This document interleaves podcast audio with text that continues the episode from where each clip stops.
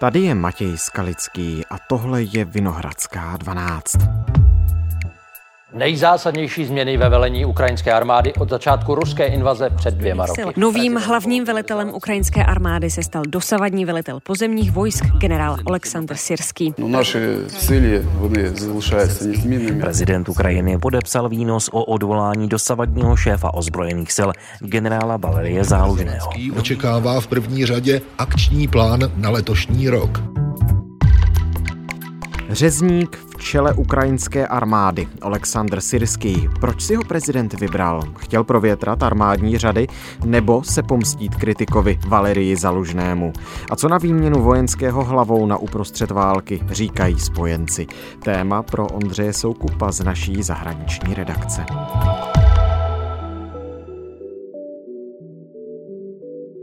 Dnes je středa 14. února.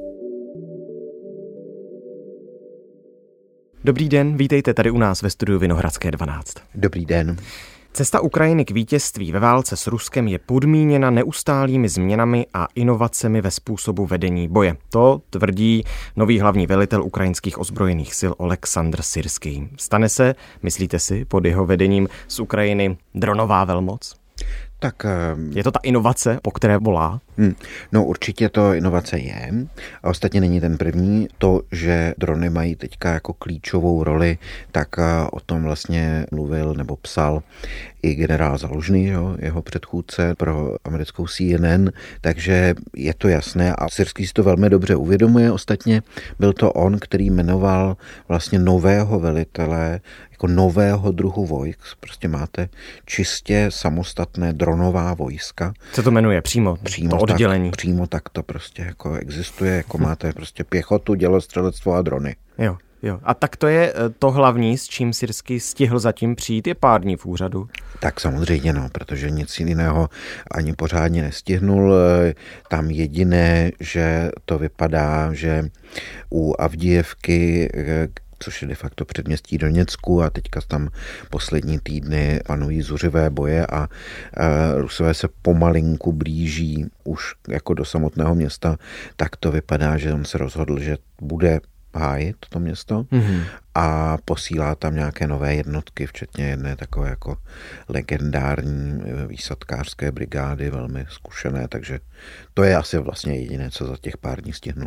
No a máte dojem z těch pár dní, eh, možná i kvůli těm krokům, o kterých jsme teď mluvili, to znamená to, co se děje u Avdívky, že to trošku připomíná ty scénáře, které Syrsky prosazoval v minulosti třeba u Bachmutu? Je to tak, no. Ostatně to je jako jedna z věcí, nebo jedna z mála věcí, která mu je nějak jako vyčítána, že právě u Bachmutu v loňském roce prostě tam zahynulo velké množství vlastně ukrajinských vojáků hmm. s tím, že už tehdy se vlastně říkalo, no ale jako k čemu tam to město nám bude, není to nic strategického, žádné jako výhody pro ruskou armádu to neposkytuje, stejně už to město de facto neexistuje, prostě tam jsme všichni viděli asi ty snímky z těch dronů, kde prostě to je jako měsíční krajina. No připomeňme, měsíce byli v obležení tam ukrajinští vojáci, kteří bránili jako do krve s velkými ztrátami Bachmut.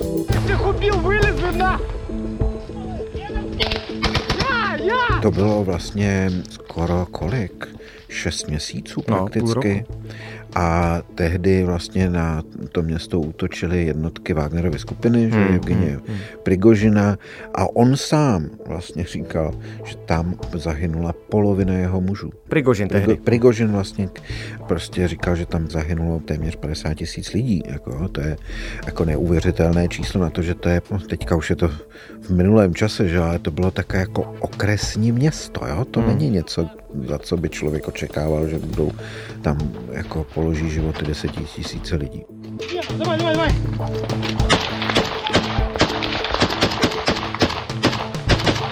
No, ono se tehdy uvažovalo i nad tím, nakolik strategické to město je a tak dále, ale eh, mě zajímá, syrský tehdy tedy stál za tím, že to město se má bránit.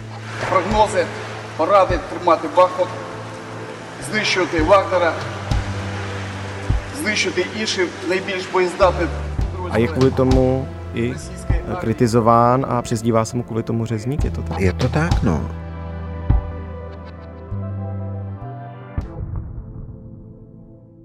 Jsou lidé, kteří vám řeknou, že on je v tom jako nevinně, že to rozhodnutí bylo Zelenského, který prostě z nějakých politických důvodů chtěl z toho udělat ten symbol obrany a tak dále. Jsou zase další, kteří vám řeknou, že ta přezdívka řezník, že ve skutečnosti je ruská prostě dezinformace.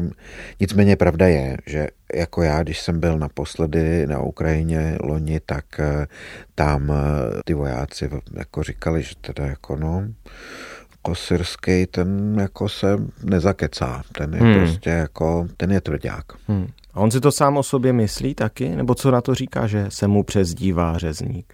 Upřímně řečeno nevíme. Syrský na rozdíl od Valerie Zaluženého je prostě poměrně introvert. On jako neposkytuje téměř jakékoliv rozhovory. Mm-hmm. Lidé, kteří se s ním znají, tak vlastně ale říkají, že on si to jako, jako bere velmi k srdci že jako to považuje za velmi nespravedlivé. On jako i jezdí prostě po těch nemocnicích, mluví s těmi raněnými vojáky, chodí třeba na některé ty pohřby a tak dále, takže jako není to nějaký prostě člověk bez srdce. Co tvrdý přístup v armádě, v otázkách bránění měst, postupu na frontě a tak dále, vypovídá o Syrském jako o člověku. Kde se vůbec Syrský vzal? Kde na něj prezident Zelenský přišel? Tak eh, on je o něco starší, než byl eh, Valery Zalužný. On eh, vlastně ještě sloužil v sovětské armádě. Starší šedesátník? No, je mu tak nějakých 58. 58, takže ještě ne 60. Hm. No, no, no. Následně tedy prostě sloužil v ukrajinské armádě. Myslím si, že jako drtivá většina z nás se o jeho existenci dozvěděla v roce 2014, kdy on se zapojil do těch bojů na Donbase, kdy tam ti separatisté s ruskou podporou zahájili válku. On bojoval třeba a velel vlastně té operaci v Debalceve, což už se to málo kdo pamatuje, ale na začátku roku 2015, tak to byl takový jako poslední kotel, kde e, ruská armáda tam obklíčila ty ukrajinské e, jednotky a syrskému se v zásadě relativně slušně podařilo vlastně se z toho e, obklíčení dostat. Mm-hmm. Následně velel těm jednotkám na Donbase, pak se stal vlastně velitelem pozemního vojska. No, já si ho nepamatuju úplně z roku 2014. Musím se přiznat, že se mi spíš do paměti vril jako člověk, který v tom aktuálním dění stojí za obranou Kyjeva, statečnou velmi, potom za tou protiofenzívou u Charkova, to bylo kdy někdy před dvěma lety, už je to rok 2022. To je 2022, léto 2022. To, to jsou velké úspěchy, ale Neuvěřitelná protiofenziva, kdy se podařilo ukrajinské armádě a syrskému, který tomu vel, jako naprosto zaskočit eh, ruskou armádu a postoupit během pár dní, prostě snad o 80 kilometrů. Byly tam prostě obrovské zásoby různé munice a ruské techniky, takže to jako byla brilantní záležitost. Jak se mu to povedlo? No, v zásadě on zaútočil na jakoby nejslabší místo na frontě, kdy všichni očekávali, že ten ukrajinský útok bude směřovat někam směrem k jihu a on prostě eh, se mu podařilo to naplánovat tak a uchovat to v eh, tajnosti, že tam, kde byly jednotky složené hlavně z řad separatistů z Doněcké a Luhanské lidové republiky, kteří nejsou nějak zvlášť vycvičeni a tak dále. Jsou to většinou takový ti jako spíš strejcové, hmm. který neměli prostě žádnou těžkou techniku, tak tam se jim podařilo to naplánovat tak, že jako během pár dní postoupili o obrovské množství kilometrů a byl to taky ten důvod, proč Rusko nakonec muselo vyhlásit mobilizaci, že? Hmm. protože oni pochopili, že musí to zavalit těmi lidmi, jako, ať už tomu budeme říkat kanonen futr nebo ne, ale prostě stejně... Potrava pro děla. Stejně prostě tam hmm. jako to, až potom vlastně se ten ukrajinský postup zastavil. Hmm. Mimochodem mobilizace a Ukrajina, to je taky velké téma. Jaké slovo v té debatě bude zastávat eh, pan Syrský? No, těžko říct. Otázka mobilizace byla jedním z těch eh, předmětů sporu mezi prezidentem Zelenským a generálem Zalužným, hmm. kdy Zalužný vlastně říkal, že podívejte se, Rusové mobilizovali skoro 400 tisíc lidí, jo, my bojujeme jako taky už dva roky, no tak jako my bychom taky potřebovali zhruba těch 400, možná radši ještě 500 tisíc lidí, protože jako my ty lidi tam potřebujeme. Načež Zelenskýmu na to říkal, no ale jednak to stojí obrovské peníze, je to nepopulární a ještě hlavně vy jste mi neřekli, k čemu vlastně ty vojáky jako budete potřebovat. Jo, jako jak je hodláte cvičit, kde na to vezmeme výzbroj a tak dále. Takže to byl jako velký problém. Nevíme, jaký názor na to má Aleksandr Sirsky, tím, jak on prakticky nevystupuje na veřejnosti, tak na spoustu otázek nemáme odpovědi, ale samozřejmě i to politické vedení si uvědomuje, že nějakou formu mobilizace bude potřeba udělat. Je to logické, hmm. jakkoliv ty ruské ztráty jsou eh, jako velké, ale ty ukrajinské jako také nejsou malé, takže samozřejmě nějakým způsobem ty lidi je potřeba nahrazovat. Hmm, kdy k té mobilizaci by podle vás mělo dojít, k té další na Ukrajině? Já si myslím, že to bude záležet na vývoji na frontě, jo? protože ta otázka politického vedení, tedy co s těmi lidmi budete dělat, je prostě legitimní. Hmm. Jestliže bude teďka strategie té aktivní obrany, jak to asi vypadá, že ukrajinská armáda nebude momentálně útočit při nejmenším až do léta, no tak v tom případě asi těch 400 tisíc lidí jako asi nebude tak potřeba. Jo? Hmm, Kdyby hmm. se naopak podařilo něco změnit v té zákupové válce, tak v tom okamžiku si dovedu představit, že by Zelenského vojáci dokázali přesvědčit, že jako ta je to mobilizace nutný. je potřeba. No. no ona je taky otázka, jestli se třeba nepřitvrdí v těch podmínkách mobilizačních. Zda nebude potřeba povolávat i lidi, kteří dosud do armády nemuseli. Zaznamenal jsem slova prezidenta Zelenského eh, směřované na uprchlíky, pracujte nebo válčete, když budu parafrázovat, ale že by tam mohl být nějaký silnější apel na to, pojďte, naše armáda vás potřebuje. Tak eh, určitě, protože samozřejmě jsou to dva roky. A ti nejvíce motivovaní, nejvíce jako vlastenecky naladění lidé, tak ty už v té armádě jsou. Hmm. No, to byly v těch prvních týdnech a měsících opravdu jako obrovské fronty před těmi vojenskými zprávami, kdy ty lidi se jako dobrovolně hlásili. Tak tahle ta vrstva lidí už té armádě. A samozřejmě teďka už tam jsou povoláváni lidé, kterým se tam tedy často moc nechce. Hmm. Často jsou to prostě lidé starší. Já jsem teďka se nedávno bavil tady s eh, lidmi z naší armády, kteří jako cvičili tady ukrajinské tankisty. A říkají, no tak, tak poslední skupina, co jsme tady měli, tak ten průměrný věk byl tak 45. No. Hmm, hmm. Takže tohle je samozřejmě problém. Jsou lidé, kterým se prostě do té armády nechce a máte samozřejmě ty lidi, kteří jsou eh, v zahraničí, to nejsou vlastně ty uprchlíci, protože eh, jako muži vlastně nesměli se stát.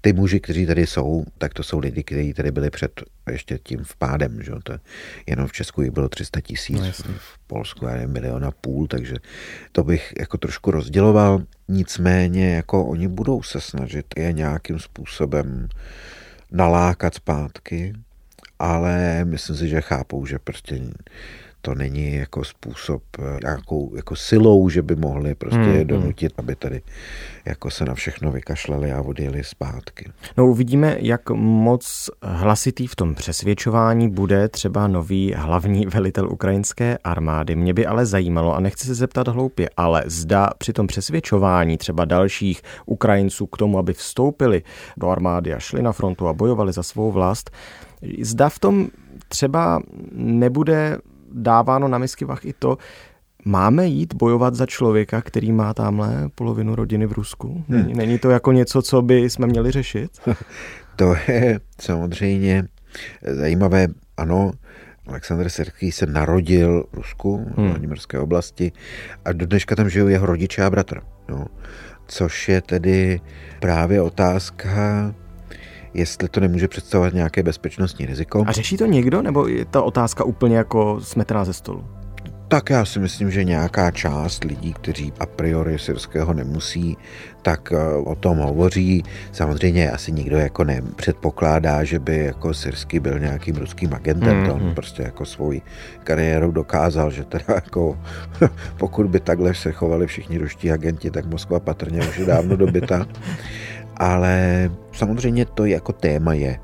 Ale upřímně řečeno, myslím si, že mnohem důležitější pro to, jestli se ten člověk rozhoduje, jestli půjde nebo nepůjde do armády, tak je spíš ta přezdívka řezník.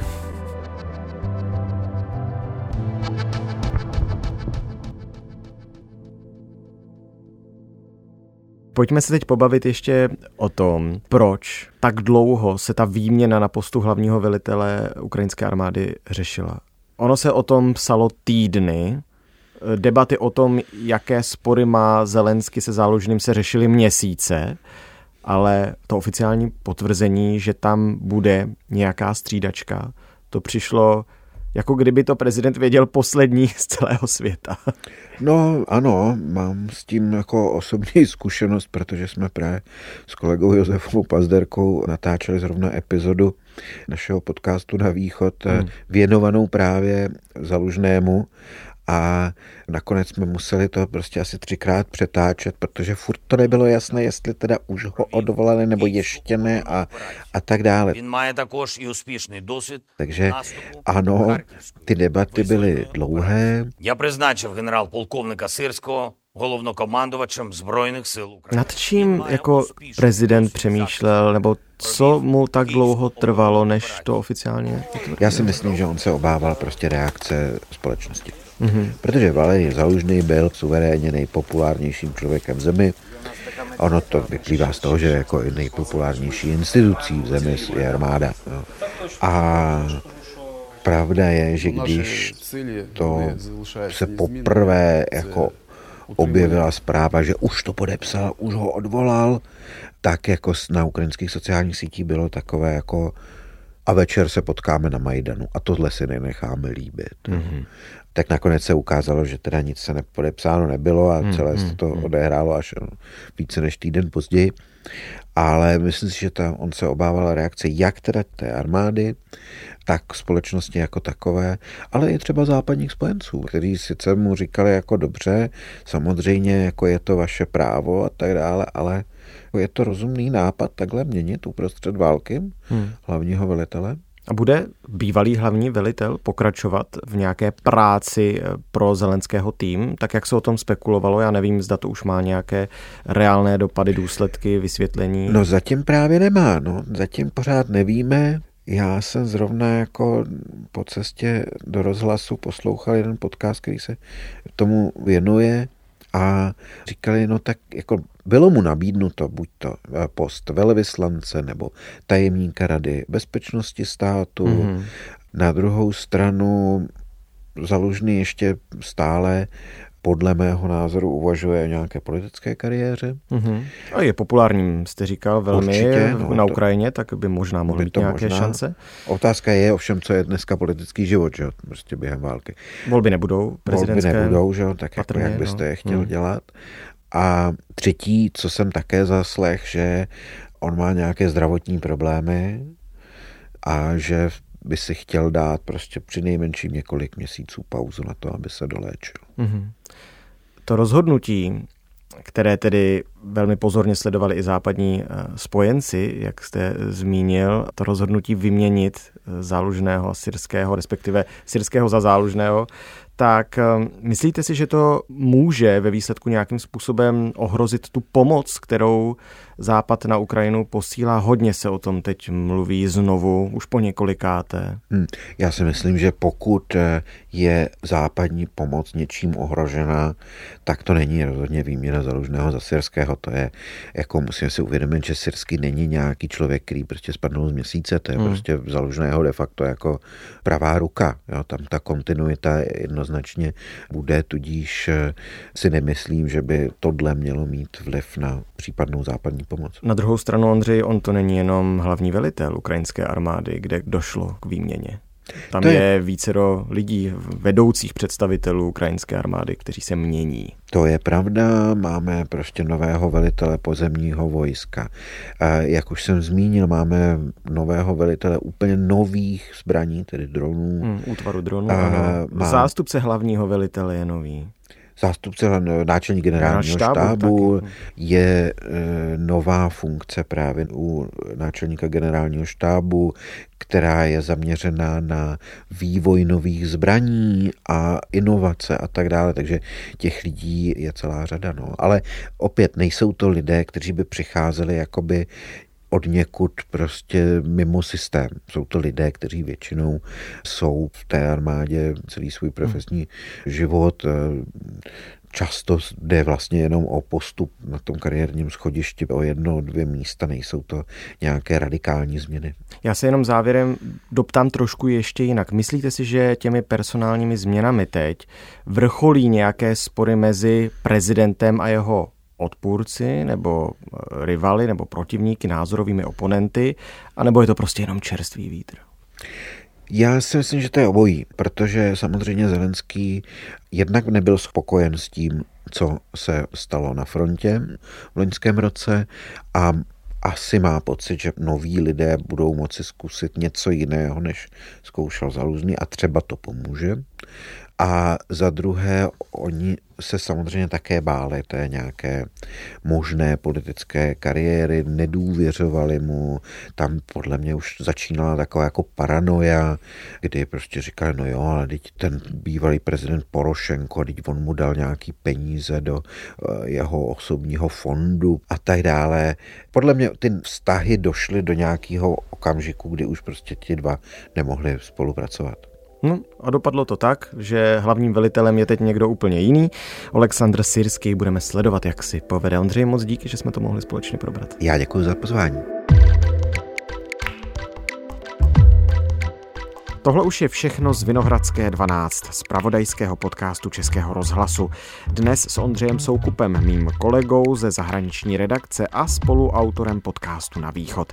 Řešili jsme výměny na čelních armádních pozicích na Ukrajině. Zejména jsme probírali nového hlavního velitele Oleksandra Syrského. Kdo to je a jak se teď změní nebo nezmění situace na frontě. Naslyšenou zítra.